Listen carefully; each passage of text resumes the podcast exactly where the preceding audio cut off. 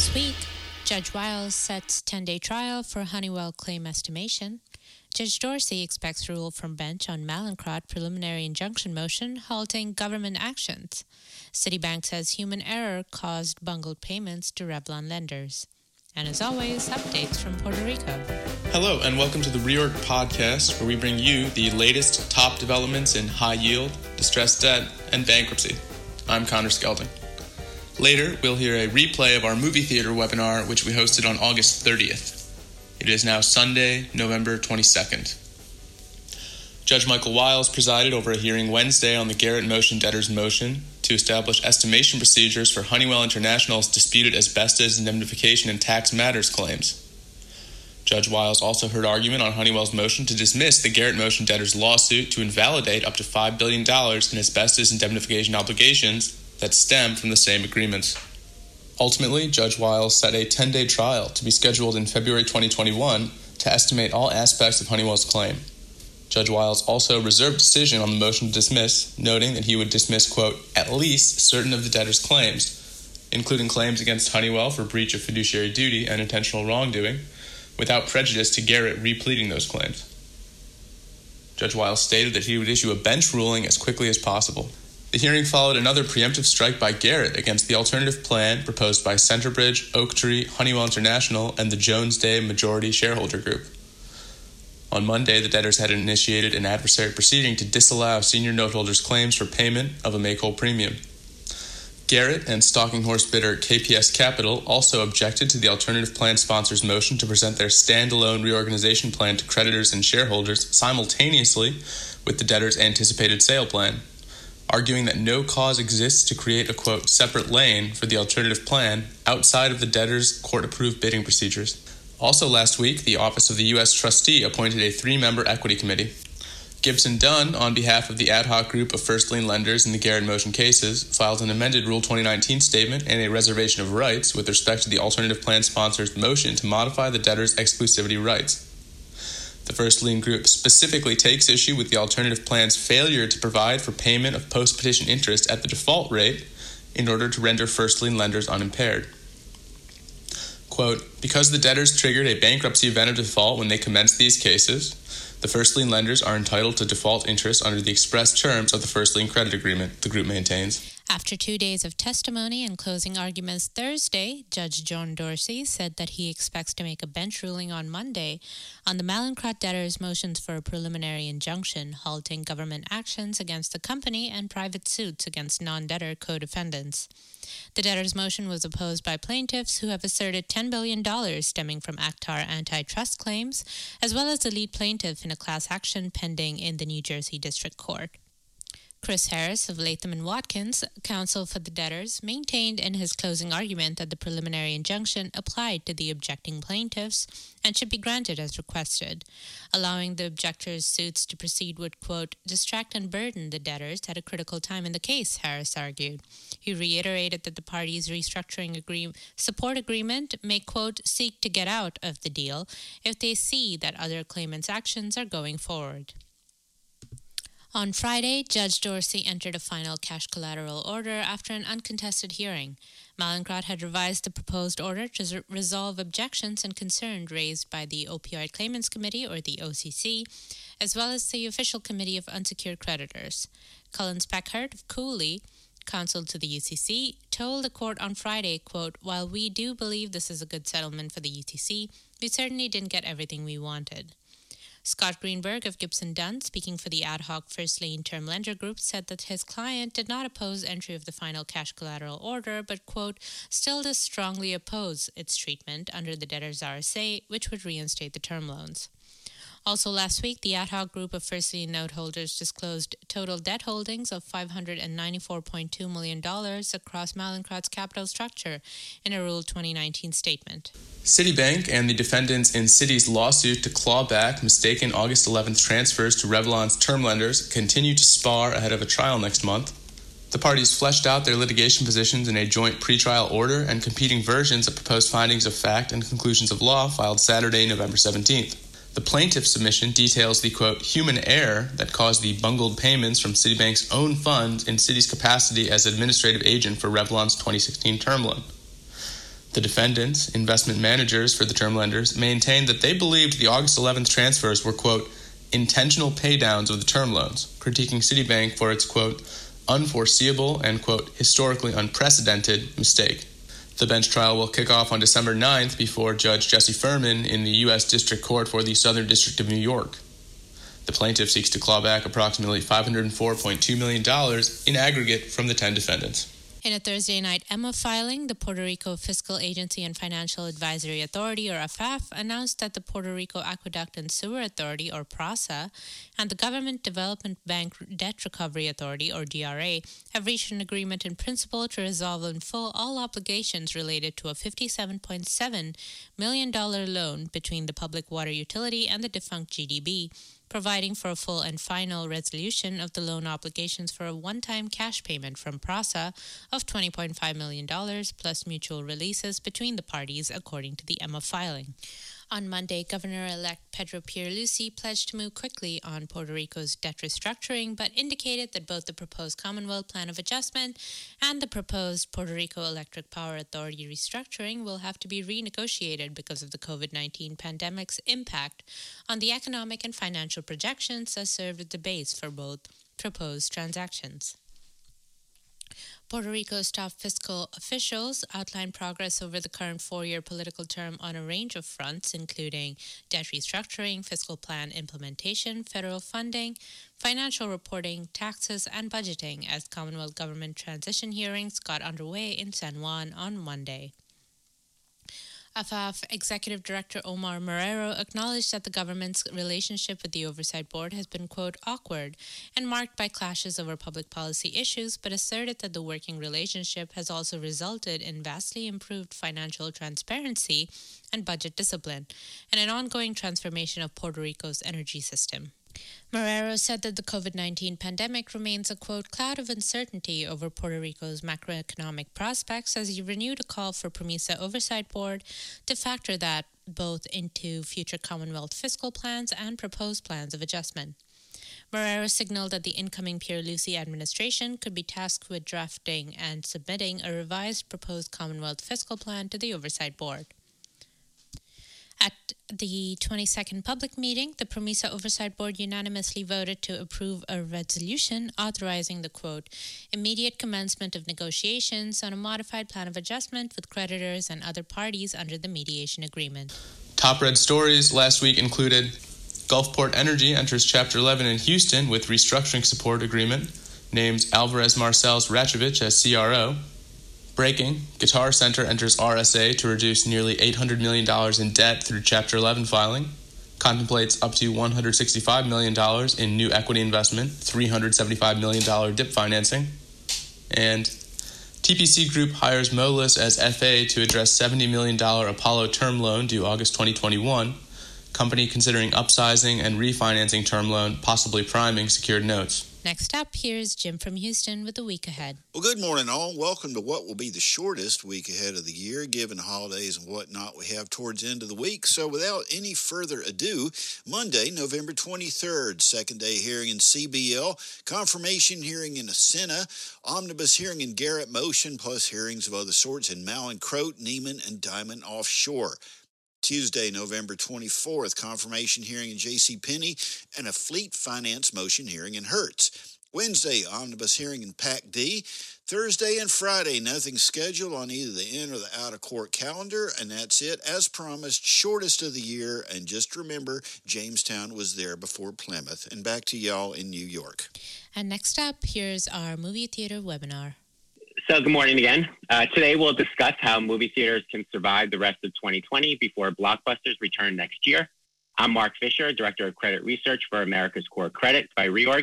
And joining me on today's webinar are Krishan Sutarshana, Distressed Debt Analyst for America's Core Credit by Reorg, Peter Washwitz, Head of Covenants by Reorg, and Sean Daly, Distressed Debt Legal Analyst for America's Core Credit. Please note that if you'd like to access this webinar again later, a replay with slides will be available on the Reorg media page for Reorg clients later today. Next slide, please.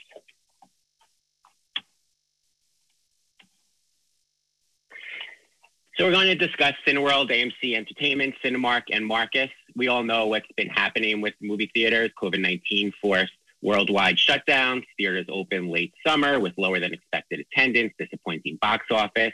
Studios pushed out releases until next year, and we've seen a resurgence in cases uh, and or weak uh, ter- near-term prospects for the movie theaters, resulted in Cineworld, including its uh, Regal cinemas, closing again. AMC, AMC and Cinemark remain open, but cash burn is elevated. So Krishan for an agenda, Krishan and I will discuss cash burn, rent, and go through the company's capital structures. Peter will then discuss covenant considerations and Sean bankruptcy considerations. Next slide, please. So here we present cash flow and liquidity for the companies. While the companies are either not operating or operating with very little revenue, it's important to look at monthly cash burn. We then compare cash burn to liquidity to see how long before companies run out of cash, assuming a prolonged non-operating environment. Cineworld, uh, in estimating, Cineworld only presents six month results, making estimating monthly cash burn during just the shutdown period difficult. What is shown here is cash burn spread out over a three month or six month period uh, to come up with a range of uh, potential monthly cash burn for the company. The result is consistent with what the company said in its, in its interim report for June 30th when presenting a downside scenario, which involves a second wave of COVID 19, which the company said would affect several of the, the group's territories to the extent that further prolonged shutdowns are required, affecting the group's performance, which is what's happening now. Cineworld said it would require additional financing facilities to operate from early 2021 following the end of the RCF extension. And as you can see here, uh, we say we show that the liquidity event would either be late 2020 or early 2021 based on uh, based on liquidity and cash burn. Cinemark, given their strong liquidity from the recent convertible note offering, is in the best shape to withstand the prolonged downturn. Cash burn shown here, and Krishan is going to go discuss this a little bit more, includes minimal rent payments as companies have either not paid or negotiated deferrals. Something to keep in mind related to a potential debtor in possession loan sizing. If these companies are ultimately forced to restructure in court, this cash burn will likely continue into Chapter 11, and companies will like to have to plan for a prolonged downturn. Even if theaters fully open in January, uh, they'll have to bridge to summer blockbusters. Rent might actually increase in bankruptcy, which is something Sean will go into later. I also encourage everyone to visit our site under the analysis page for AMC, in which Krishan put together a sensitivity model for monthly cash flow. Uh, next slide, please. So these are the factors that affect um, the company's cash burn. Movie theaters have been more or less operating with no revenue, but due to a largely variable cost structure from the revenue sharing agreements they have with theaters, costs have also come down considerably. In addition, while theaters are shut, they can reduce labor, utilities, and other costs within the theater. Cinemark reported just a couple of million dollars within cost of goods, but that was due to sale food. The other level lever that these, uh, they've been able to pull is on rent deferrals. Next slide, please. So, um, you know, Krishan's going to go through the, the rent. This breaks down the um, cash burn, what is associated with um, operations versus uh, core operations versus um, interest and uh, rent. And as you can see here, companies are um, currently paying a much lower rent than um, their leases normally would uh, require, and we show cash burn uh, in either uh, in the current environment than the um, scenario where they're going to have to pay their their full rent again, and as you can see, cash burn uh, would be um, would be much higher. And um, this is uh, something again that uh, you should keep in mind. these companies are forced to file for Chapter 11, which Sean will go through um, later. So now I'd like to pass it over to uh, Krishan, who's going to go into more detail on the uh, on the rent. Thanks, Mark. Um, yeah, now moving on to to rent. Uh, these companies were able to defer the majority of their Q2 rent, and of the deferred rent, some has been forgiven, but the majority is slated to be repaid over time. Uh, so in the case of Cineworld, they were able to defer 130 million of their approximately 150 million dollar Q2 rent until 2021, and of that portion, 30 to 40 million will be permanently forgiven, and the remaining 90 to 100 million will be amortized on a monthly basis over the next two to three years, um, starting in 2021. AMC has similar um, payment structure for deferrals um, they said the vast majority of their Q2 rent was deferred, um, most with repayment terms around 24 months, um, but some of which will be repaid over their corresponding remaining lease term. And as of early August, AMC said it was able to defer or abate rent for about 75% of its leases. Um, and it expects 2021 rent to be lower by at least $35 million. Um, and just as a reference point, uh, AMC paid about $240 million of rent in the first quarter. Um, last year, they paid, you know, close to $950 million of rent. Um, and about 10% of that portion was variable and 90% of that portion was fixed rent, um, just as a reference. Um, in the case of Cinemark, they deferred over $40 million of their $65 million Q2 lease expense, um, which is a lower percentage of deferrals than both Cineworld and, and AMC. Um, and so, yeah, uh, moving on to the next slide now. Um, here we show a timeline of events for, for AMC, um, kind of illustrating some of their refinancing activities and uh, theater reopening activities since uh, they first closed US in March. And we put this as an illustrative exhibit here to capture some of the data in AMC's recent disclosures. They've been um, somewhat transparent in, in their disclosures over the last, particularly over the last um, month and a half regarding the reopening of, of theaters. Um, and, and so we'll let you guys uh, kind of view this uh, maybe in detail in your own time. Um, but looking at the, the, bottom left corner here, uh, we show how liquidity has trended uh, since those theaters first closed in March. And we know, you know the capital raise that AMC completed in April and the refinancing and exchange they completed in July. Um, to point out, you know, how those have helped offset cash burn during um, the closure of theaters. Uh, and in the bottom right, we show illustrative uh, cash burn as we've estimated by reorg um, based on ending cash balances that AMC has disclosed um, at various points in time. Uh, and as you can see, cash burn appears to have, you know, increased, especially in July and August, um, as the company was incurring costs to reopen most of its US theaters. Um, they've indicated in the past that it takes about two to three weeks on average to open uh, a theater in the US and they ramp up costs accordingly. Um, in the month of August, I think the, the numbers skewed a little higher because there were a few delays, um, weekly delays in terms of opening theaters. And ultimately they wanted to align the reopening uh, of theaters with the release of Tenet, um, which occurred on September 3rd. Um, so, so August, as we can see, has a little higher cash burn just because of the ramp up of reopening costs there, um, without any actual, without much attendance, very little to no attendance in the month of August. Um, the company said that know, overall its Q3 cash burn was higher than uh, it was expected to be higher than the Q2 cash burn um, due to reopening costs, um, the low attendance levels, particularly following the release of Tenet, and as Mark alluded to earlier, the delay of you know scheduled movie releases into into next year. Um, so moving on to the next slide, um, we'll take a look at AMC's capital structure at a very high level, and um, Peter will later touch on you know some of the covenant considerations here. Um, but just looking at the, the, capital structure, following the issuance of the first lien notes in April and the refinancing exchange completed in July, AMC has about $5.5 billion of total debt, comprising $3.7 billion of first lien debt, uh, nearly $1.5 billion of second lien debt, uh, and nearly $300 million of unsecured debt.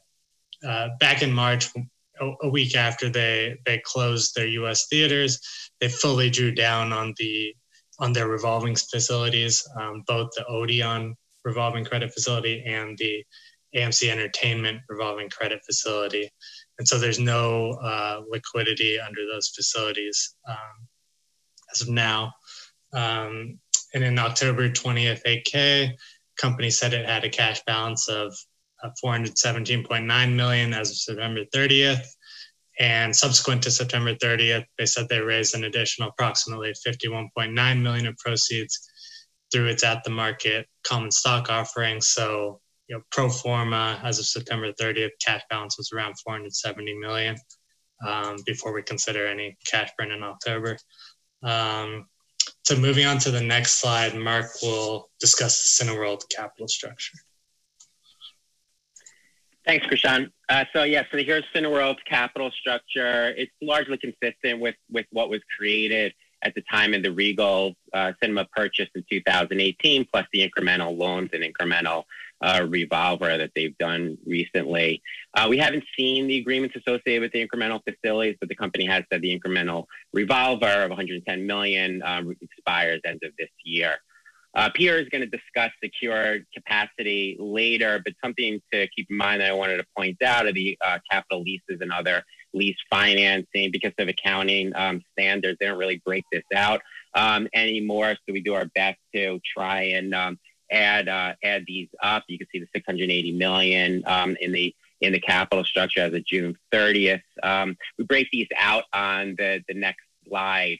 And uh, it's unclear uh, now how many theaters Cineworld actually owns versus um, versus leases. But at the time of the Regal acquisition, Regal owned uh, 58 of its locations. It had 95 million in cap leases, and last year, Cineworld entered into sale leasebacks an additional 35 of those theaters. So here you could see details of, of those of those transactions and how we came up with our um, our cap lease number. Uh, next slide is Cinemark's uh, capital structure. And uh, company has been pretty active uh, this year in terms of adding debt, which has led to uh, their pretty good um, uh, liquidity situation. Um, just a, a, note on Cinemark's um, organization. They have theaters in both the U.S. and, and Latin America and organized uh, as such. Uh, however, the debt is issued at an intermediate parent entity, which is also an operating subsidiary that owns the equity of the, the foreign subsidiaries as well, the subsidiaries as well. So all the value flows through uh, through these debts. The convertible notes are issued out of the Topco parents or are structurally subordinate to the rest of the debt. Uh, both the notes and the credit facility, they are secured, but the note security is limited to a select number of theaters, which you can find in our initiation report from a couple of, weeks ago on the site.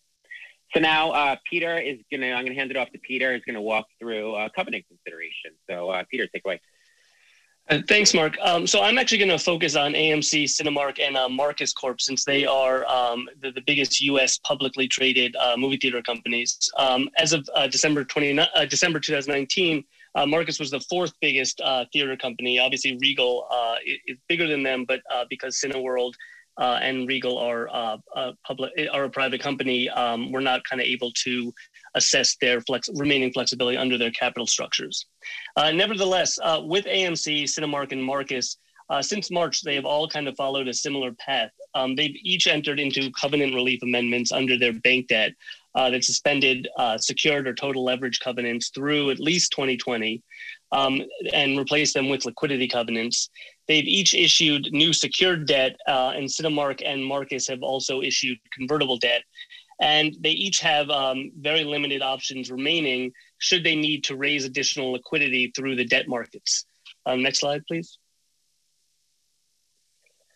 Um, so to illustrate um, the degree to which AMC's credit agreement has changed uh, since uh, since March, um, I just wanted to give you uh, this slide. It's it's not meant to actually um, show anything since it's really hard to see what it says. But each different uh, what's represented in this table is um, the company's ability to incur debt liens, restricted payments, investments, and prepayments under its credit agreement. Each color uh, represents a, a tightening of the terms of the credit agreement.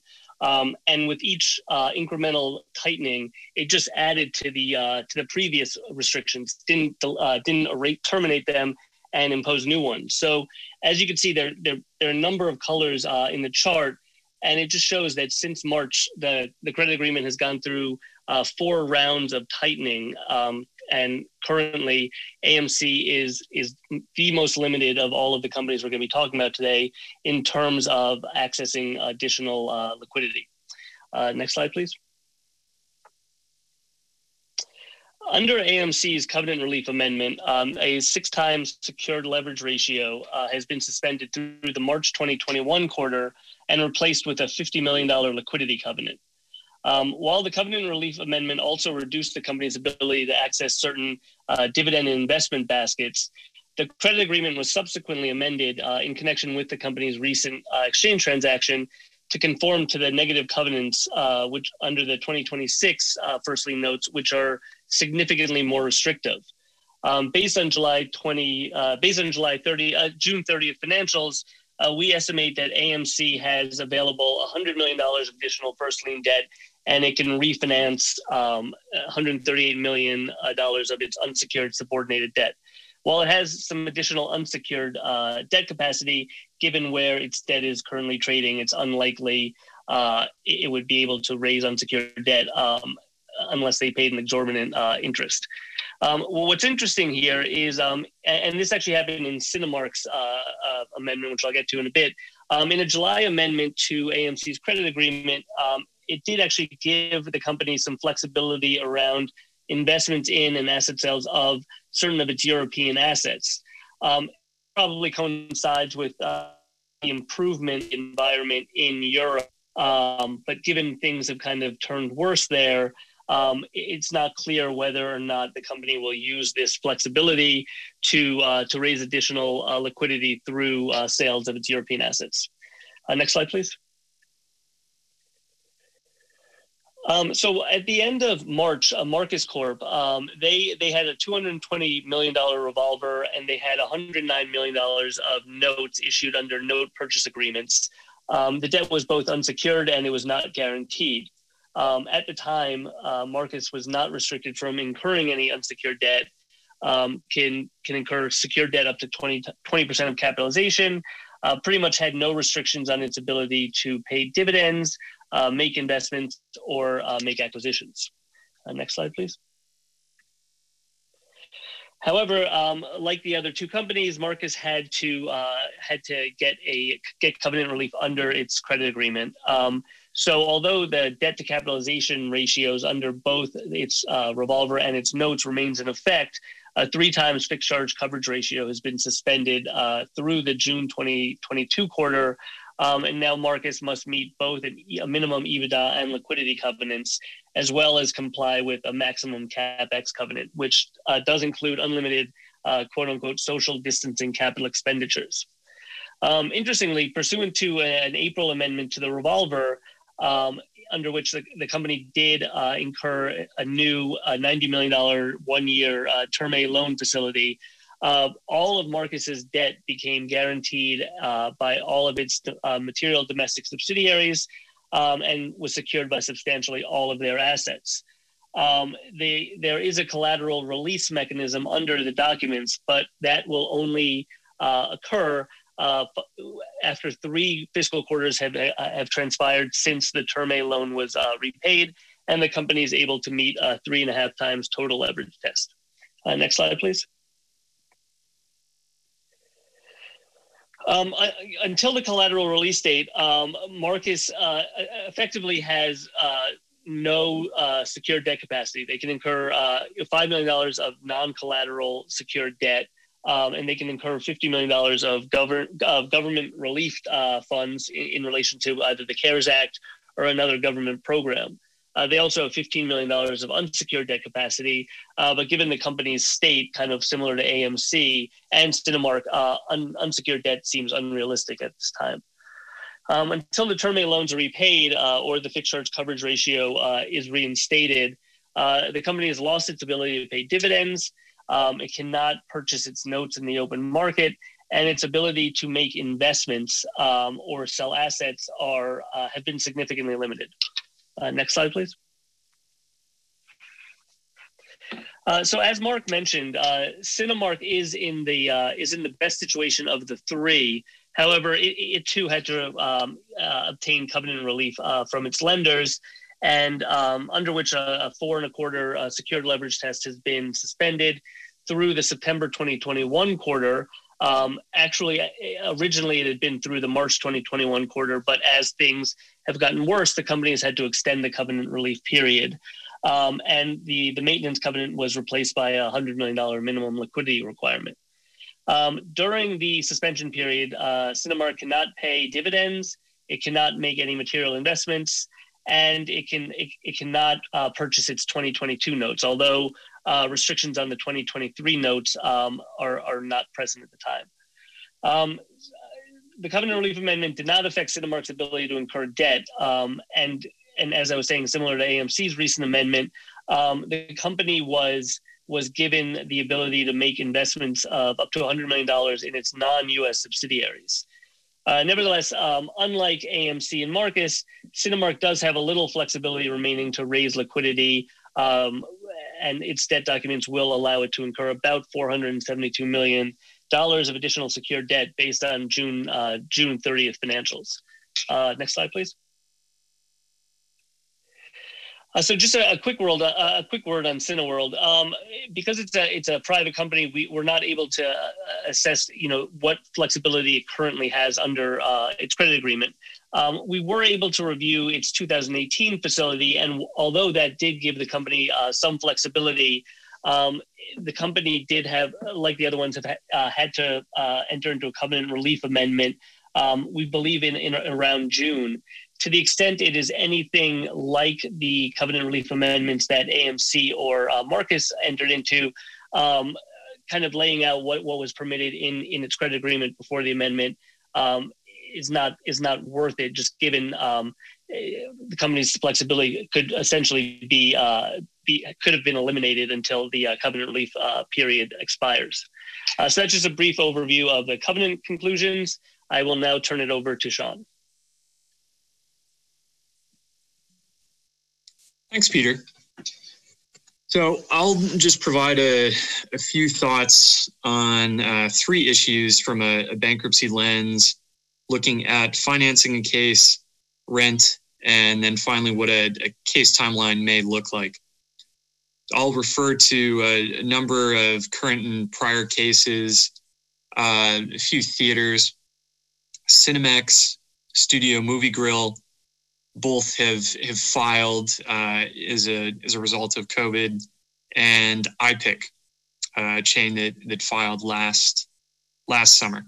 Uh, and all three of these are some variation on the idea of uh, combining a, a, luxury dining experience with a, a theater experience.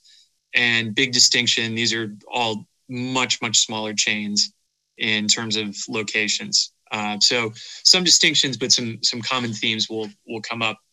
Uh, so starting with uh, just bankruptcy financing, big question whether a company has assets to support secured debt, uh, any additional debt with all of the, uh, the liability management transactions this year. One of the more colorful phrases from bankruptcy court recently, the CRO of Studio Movie Grill in court uh, you know, said it was a, a freaking miracle to be able to obtain a, a loan on a, a, company with minimal hard assets and, and no owned real estate. One other sort of interesting pandemic angle that sticks out, Cineworld has said that it anticipates Regal will receive in excess of $200 million in cash by the second quarter of 2021 through certain of the CARES Act tax provisions. Uh, so you know that that begs the question: Could you try to borrow against this uh, to pull it forward in time, or you know some some reduced amount? In terms of structuring, you could see maybe a revolving facility or a multi-draw term loan, Cinemex uh, parent provided dip lending and sort of dribs and drabs over the months only as needed, as opposed to just a, you know, single or, or, dual draw loan. Uh, OneWeb not a, a theater company, but one of my favorite post COVID dips. I was like a five, I want to say the company entered the case with something like a five draw term loan to support a sale process. You can add case controls of, of varying degree to make sure things are, you know, are, are not just uh, lingering as well. And then depending on your views of what what any any one of these companies would look like on the other side of restructuring. Uh, I would hope to see some creative equity conversion features in future dips if needed, uh, taking backstop or commitment or other fees in the form of reorganized equity is is pretty common as an example. next slide. So lease obligations, obviously a, a big deal, as Mark mentioned before. Um, looking at even with these larger chains, a, a, high proportion of leased locations as opposed to to loan or uh, excuse me owned locations. So this sort of begs begs the comparison with retailers that have large physical footprints. I'll jump around the slide a little bit if you're just sort of following down bullet by bullet the uh, the sort of big timing issue is from an, an assumption or rejection of unexpired leases perspective. Uh, the debtors would have to to make those decisions within 210 days of the petition date, and the only way they can extend beyond that is with landlord consent. Uh, payment during the case you can delay obligations coming due in the first 60 days of the case until that you know, 61st day, um, or potentially longer with a more liberal reading of the relevant section of the bankruptcy code. In Pier 1, the uh, the judge found that the uh, the idea that you need to perform the obligations quote timely which is has generally been viewed as you know this is a great protection for landlords. You get you get timely paid once you're two months into the case. Uh, in the context of, of pier one it was unclear whether the the company would liquidate or pursue a, a going concern reorganization in sort of the early days of covid the court found that the broad equitable powers in section 105 gave the, the bankruptcy court the ability to approve the, the debtors to continue to retain possession of their various store, store locations while declining to pay rent. And he said that timely perform could be, uh, you know, a little bit more liberally interpreted. If uh, he, you know, he posited to the landlords, if a debtor fails to comply with this section of the bankruptcy code, okay, the landlord just receives an administrative claim which doesn't need to be paid necessarily until a plan is confirmed, uh, which is, is, is a pretty pretty liberal reading. Uh, in the Cinemex case, discussing payments of or adequate protection for landlords, a judge in the Southern District of Florida, Pier One was an Eastern District of Virginia case, popular for retailers over the last several years. In the Southern District of Florida, in Cinemex, the judge held hewed a little bit more closely to what you know seems like a uh, a more cut and dried reading of the the statute and explained that you know she was she was comfortable with not giving landlords more in the early days of the case because of that 60 day period that you know sort of initial rent abatement period permitted by the code for cause uh, you know after that you'd you'd be you'd be getting paid so that's two two different views. Uh, this this also raises there have been a number of these quote mothball motions, primarily by retail debtors. I've also seen it now in Cinemex and Studio Movie Grill to delay the the payment of rent, other obligations. What's interesting, as Mark and Krishan noted, certain of the, the movie theaters have, have already attained a pretty high level of concessions or reached some sort of agreement with their landlords. In these mothball motions, what typically happens is there are adequate protection payments for landlords, meaning that the, the debtors will sort of take care of insurance, tax, utilities associated with the lease. Uh, and so to to the extent that AMC or Cineworld haven't even been paying those sort of uh, you know smaller amounts, the when they file their their cash rent burden could actually increase from where it currently is, uh, which is something you you wouldn't normally expect to see. And then just a couple additional notes. One one COVID wrinkle to the assumption and rejection question is you're not just looking at you know, pre-pandemic, you you might do an analysis of all of your store locations and say, okay, these ones are underperforming. We'll you know we'll decide to reject them, and you can still do that. But then you just have the blanket issue of, okay, at, at zero or de minimis revenue, your best pre-COVID location is is just the same as as your worst. Um, there's a cap on rejection damages that we we may get into depending on time. And then just a couple quick notes, sort of case specific thing. Uh, critical vendor payments. Prior cases have included studios or movie distributors. Obviously, you need you need to uh, have people willing to sell you product that you can then um, go on and, and, sell yourself. And then just the point that Cineworld, uh, sort of in several suits uh, related to Regal acquisition, and uh, they were sued by Cineplex for failing to complete an acquisition earlier this year. Those litigation claims uh, could be flushed out in a in a bankruptcy. Uh, next slide, please.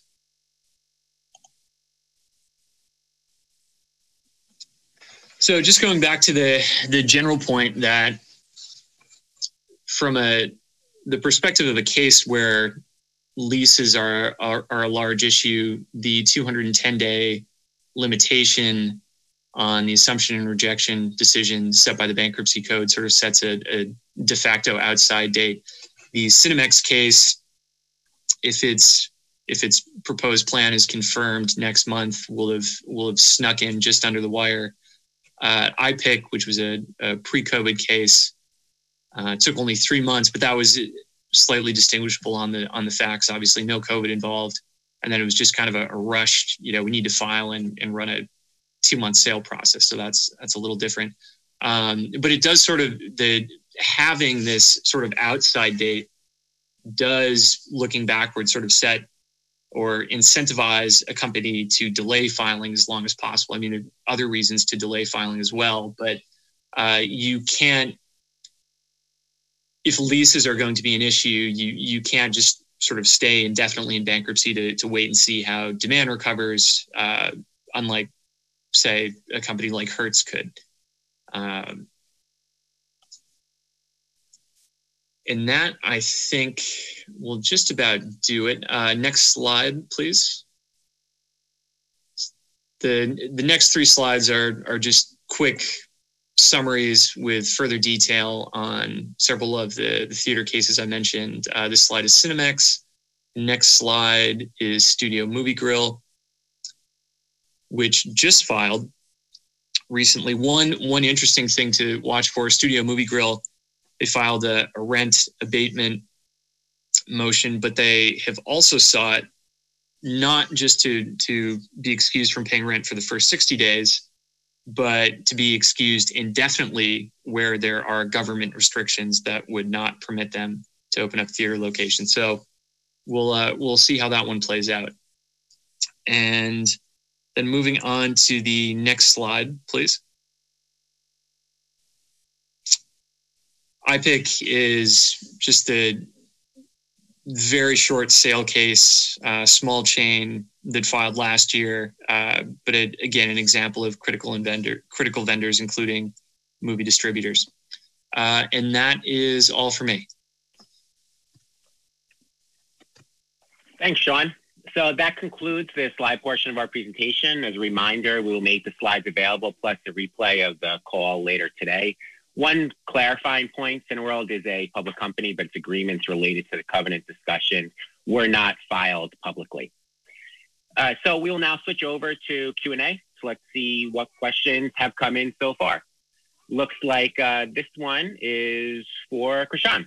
So, Krishan, uh, AMC had said that uh, they're, uh, they're, you know, they would burn about a $100 million in cash, but then when they reported July and August, the cash burn was higher, and they said the third quarter, uh, while theaters were open, cash burn would be higher. So, why is cash burn higher with theaters open? Yeah, thanks, Mark. Um, the general answer is is just low attendance, and yeah, looking at AMC specifically, um, they said after reopening theaters in the U.S um, low attendance levels, particularly following the release of Tenet, um, were driven by um, you know the delay of scheduled movie releases um, and the remaining closure of theaters in certain metro areas, which they pointed out, um, like New York and Los Angeles, for example, where some of their more profitable theaters are located and haven't been able to reopen yet.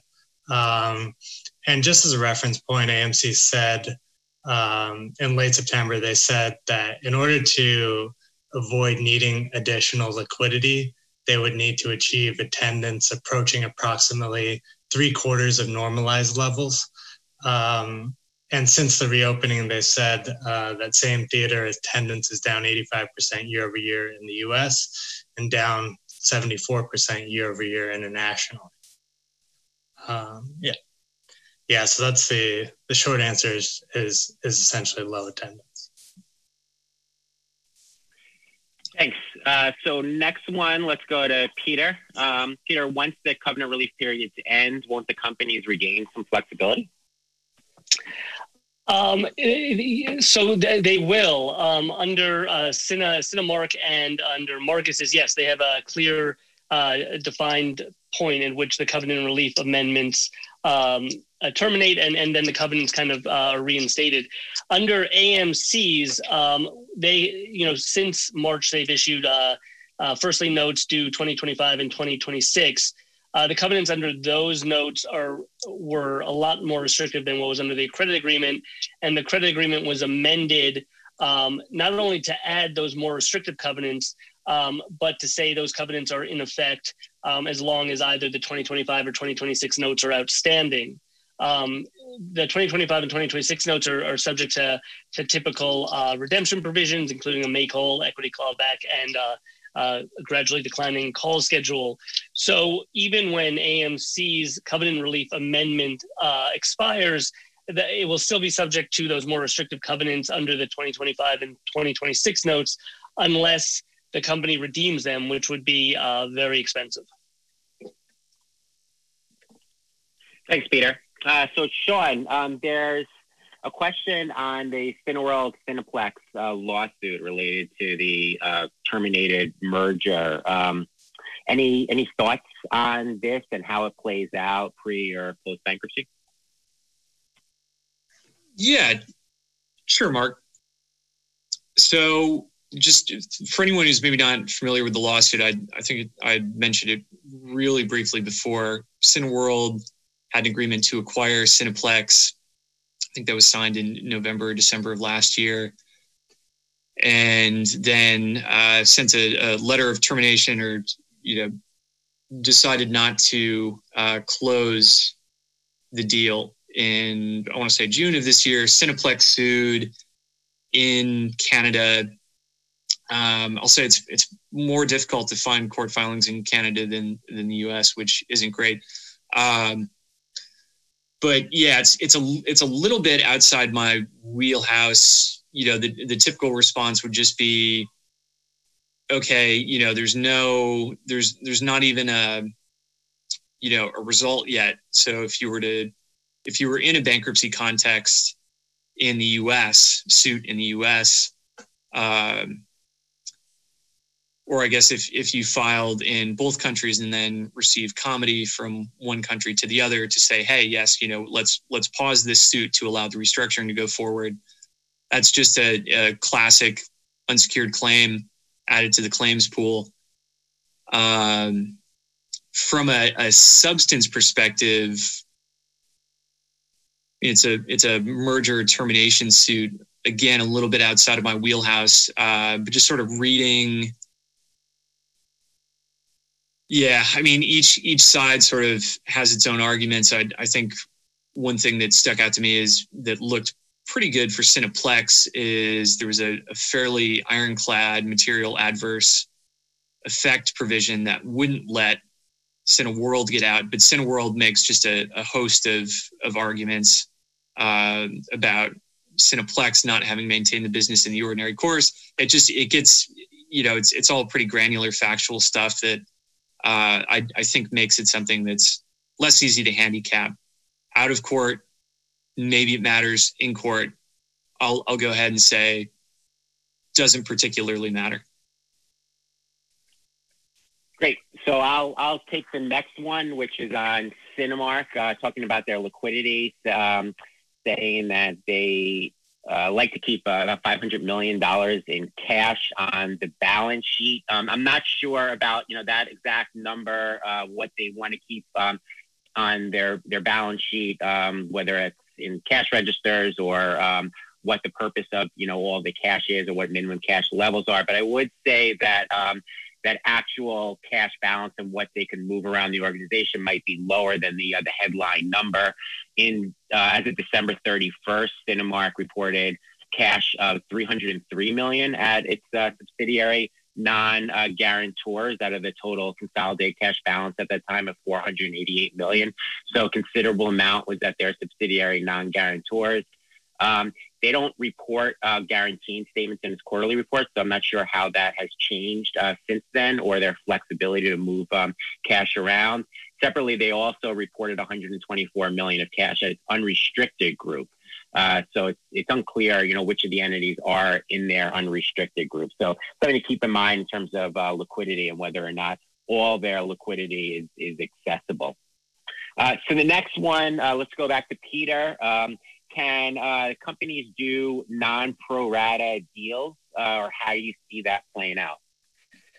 Oh, um, so I'm assuming that question is um, is asking whether these companies could do uh, a, a Serta or a board mark or trimark uh, type super priority up tier exchange. Um, so before all of these, uh, before COVID, I would have said um, Cinemark and a- and AMC most likely could have. Now it's doubtful, and and the reason is because um, they now both have uh, first lien notes in the structure too. Um, and, and so that kind of complicates things. In Serta, Trimark, and Boardriders, it was a bank debt only structure. So they only needed to negotiate with uh, a majority of their term loan lenders. Here, they would need to go to a majority of their of their bank debt lenders and um, I, I, believe it's 66 and two thirds percent of note holders under under uh, both Cinemark and uh, AMC's uh, notes. Uh, um, under under Marcus, the debt would presumably be unsecured. let's just assume covenant relief amendments go away. Um, th- there's no secured debt there, so any any secured debt would, would prime the unsecured. And right now, because they're both secured, it, they'd run into the same problem. So it gets complicated when uh, these companies need to go to uh, different groups of of uh, of note holders or lenders to try to negotiate these up tier exchanges. So um, I doubt it would work. Now, they're both allowed to uh, purchase their term loans in the open market. And of course, there are never any restrictions on open market purchase of the note. So that wouldn't be an issue. The issue would just be trying to get enough of the of the lenders and the note holders to agree uh, to do a, an up tier transaction. And, and with the notes, it requires a higher hurdle than a majority of lenders. Great, thank you. Uh, let's go back to Sean's couple of questions on rent. I'll just uh, combine them into a couple of parts. Um, one, the first on deferred rent uh, catch-up payments. Um, so we had mentioned earlier that Cineworld, uh, out of 130 million, um, out of 150 million in quarterly rent, 130 million uh, they didn't pay. 100 million of that was deferred. How would that be treated in a bankruptcy? And then on the cash portion of rent, a couple of questions. Um, if you could explain how cash rent actually could increase in a, in a bankruptcy. Yeah, sure, Mark. So the point about cash rent potentially going up as a result of a, a bankruptcy is just that in exchange for the court granting recent uh, retail, mostly retail debtors and in a, a few theaters, in, in exchange for granting the debtors the ability to defer rent payments, they've often required the debtors to still make sort of, you know, the the incidental maintenance costs of maintaining a property um, so again, I think insurance, taxes are, are sort of examples that come up. So it's it's just the the idea that if you're if you're not paying those amounts right now, if you have a more favorable, uh, you know, deferral agreement with your landlord, once you're in court, if you kind of hew to that pattern and the judge says, yes, all right, you know, listen, I'll let you not make the bulk of these payments, but you still need to pay X, Y, and Z sort of in, incidentals as I'm, as I'm phrasing it. Um, depending on that magnitude, you could, and unfortunately, I, I don't really have numbers around this, but you know, you could see an increase in in cash going out the door to just kind of take care of those very specific line items. Um, I think another element of the question was how uh, you know how claims would be treated, uh, or I guess yeah, just getting getting um, if you if you assume a lease, you have to quote cure, which bumps up the priority of claims because you you need to uh, make any need to catch up on any unpaid payments. Uh, if you reject, then the landlord will have a rejection damages claim. Uh, they can they can assert a claim for any unpaid pre-petition. I, w- I would say that if you're looking at rent issues, just think about the time in which the claim arises pre-petition versus post-petition. Um, post-petition after after 60 days and pre-rejection would be administrative expense. Uh, the cure has the has the effect of making things administrative expense. Um, rejection damages you there's a cap of I think it's the the greater of the payments that would be due under the next year under the lease or I think it's capped at three years, but it's like or 15% of the remaining lease term. Um, so you just kind of you know partition the claims off by when they when they arise and and go through the go through the the footwork. Um, and then the the point is you you could still of course you can always negotiate with landlords. I mean obviously the, the companies you know have already done that and have had what appears to be pretty pretty good success in getting a lot of landlords on board. Um, you can you can of course still do the same in Chapter 11. It's just that the bankruptcy code puts up these landlord friendly bumpers that you know kind of change the the dynamic a little bit. Thanks, Sean. Um, so I'll, I'll, take one on just general industry changes in the business. Are there any talks for these chains to be thinking to drive traffic experience to more digital platforms like a channel on cable or say an experience through a smart TV application. Uh, so come throughout the whole pandemic, uh, companies have been trying different things. Um, and testing out different solutions. Um, in terms of movie theaters working with the studios, there's an agreement between AMC and Universal to shorten uh, the window. The other movie theaters uh, were you know against this and, and said it wouldn't work. You've seen studios try to go direct uh, to the home with um, certain releases, um, charging just more, uh, you know, for a uh, twenty dollar rental instead of a, a four or five dollar rental, or Disney doing their premium app. Um, so there's certainly things that that are um, that that companies are trying, but I think it's pretty telling that um, the um, that the studios have delayed all of their major releases um, instead of they, they have the systems in place, the platforms in place, but they, they still choose to delay it to next year, which affects their return metrics, um, but think that's better than going um, direct to the home. Also, that um, their um, these companies also have JVs and uh, equity interest in certain um, other businesses that, uh, you know, for the instance, the advertising business, National Cinemedia, um, and some others related to um, to distribution where they make other money as well. So they're really tied to um, to the movie business. But uh, we'll see how um, how things how things play out. Uh, so that is um, that is all the time that uh, we have today uh, for, for questions. Remember, a replay with slides will be available on the Reorg Media page uh, later today for Reorg clients. Uh, thank you for joining us today. Thanks again for listening to this Reorg Weekly Review. As always, you can find every one of our podcasts on the Reorg site media page, iTunes, and SoundCloud. As always, we hope you and your families are healthy and safe.